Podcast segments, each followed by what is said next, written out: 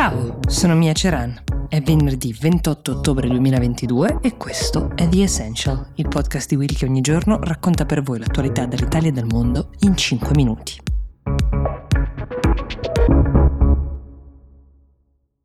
Una delle primissime proposte del governo Meloni è quella di modificare il tetto sull'uso del denaro contante, forse ne avete sentito parlare. Ad essere precisi, questo progetto di legge lo ha depositato alla Camera la Lega, lo ha fatto mercoledì scorso. Ricordo che attualmente in Italia il limite per l'uso di contante è fissato a 2.000 euro, la proposta è quella di alzarlo fino a 10.000. Giorgia Meloni è favorevole a questo innalzamento della soglia, tanto sappiamo finora, però la discussione è ancora molto accesa. Da un lato, alzare la soglia inevitabilmente rende più semplici le cose per coloro che vogliono evadere, senza tracciamento è più difficile obbligare qualcuno ad esempio a emettere una fattura e quindi a pagare le tasse su un guadagno, e volendo pensare ancora più in malafede a gioire di questo innalzamento sarebbe sicuramente la criminalità. La destra, storicamente favorevole all'innalzamento, ne fa una questione di libertà personale e anche di libertà di spesa, che in teoria dovrebbe agevolare, in qualche modo incentivare gli italiani a spendere. Di quest'ultima tesi però non ci sono disponibili degli studi di valore scientifico che provino che effettivamente l'economia tragga qualche giovamento dall'innalzamento del tetto sul contante. Potremmo riassumere dicendo che ogni parte politica cerca un po' di accontentare il proprio elettorato. Tra le ultime mosse dei governi recenti su questo tema vale la pena segnalare ad esempio l'iniziativa che era partita dal governo Conte, quella del cashback di Stato. Forse ve lo ricorderete, il governo, sperando di far emergere il sommerso, il nero cosiddetto, ha promesso di restituire del denaro a tutti coloro che avessero scelto pagamenti elettronici. L'operazione non è andata a buon fine, nel senso non è andata in parte, ma poi è stata sospesa. Dicevo, non esistono studi sul fatto che alzare il limite dell'uso del contante rimette in moto economie in panne, ma esistono invece diversi studi, non solo di paesi nordici ma anche paesi ad esempio come il Portogallo, di governi che sono riusciti a veder rientrare nelle proprie casse delle tasse che difficilmente sarebbero entrate se non attraverso l'uso di strumenti simili ad esempio al cashback di Stato o ad esempio a lotterie legate a degli acquisti. Tutti strumenti che incentivano ovviamente i cittadini a usare pagamenti elettronici.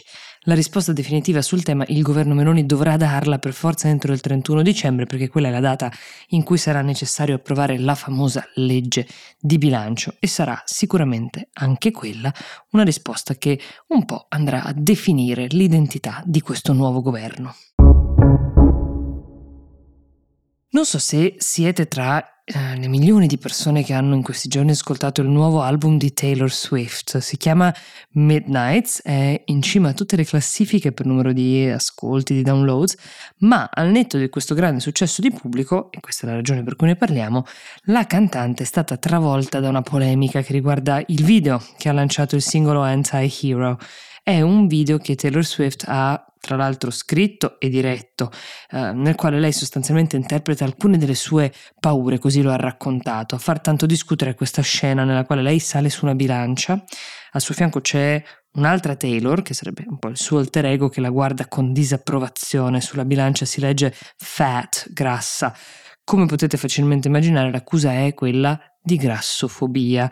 Molte associazioni che si occupano di temi delicatissimi come disturbi alimentari hanno lamentato il fatto che questa scena contribuisca a stigmatizzare il tema del sovrappeso e che possa ferire molte persone, che magari anche giovanissime, che lottano con l'accettazione del proprio corpo in questo momento. Come è successo già a Beyoncé in passato, ma anche a Lizzo lo scorso giugno, molto recentemente, anche Taylor ha scelto di intervenire sul contenuto per sedare le polemiche. Beyoncé ha corretto ed editato il testo della canzone Heated e Lizzo invece quello della canzone Girls, perché entrambe, secondo i critici, esprimevano concetti che potevano urtare la sensibilità di alcune categorie, specie le giovani donne.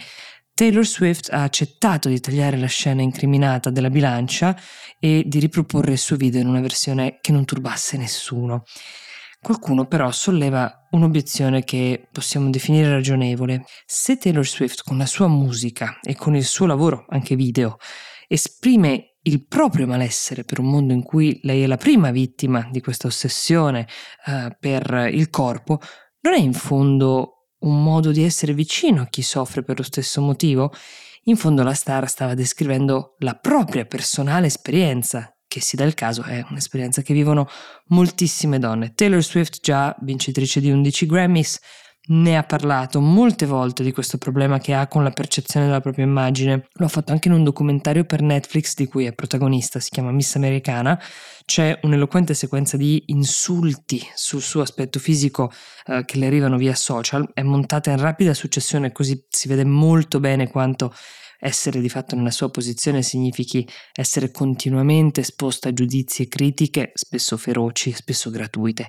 Insomma, se Taylor Swift stia con il suo lavoro alimentando uno stereotipo che causa dolore e frustrazione in molte donne, o se invece stia dicendo loro che conosce quel dolore o quella frustrazione, resta forse a discrezione di chi osserva e di chi ascolta. The Essential per oggi si ferma qui, noi ci ritroviamo domani con la puntata del sabato, quella fatta con i vostri suggerimenti. Io vi auguro una buona giornata.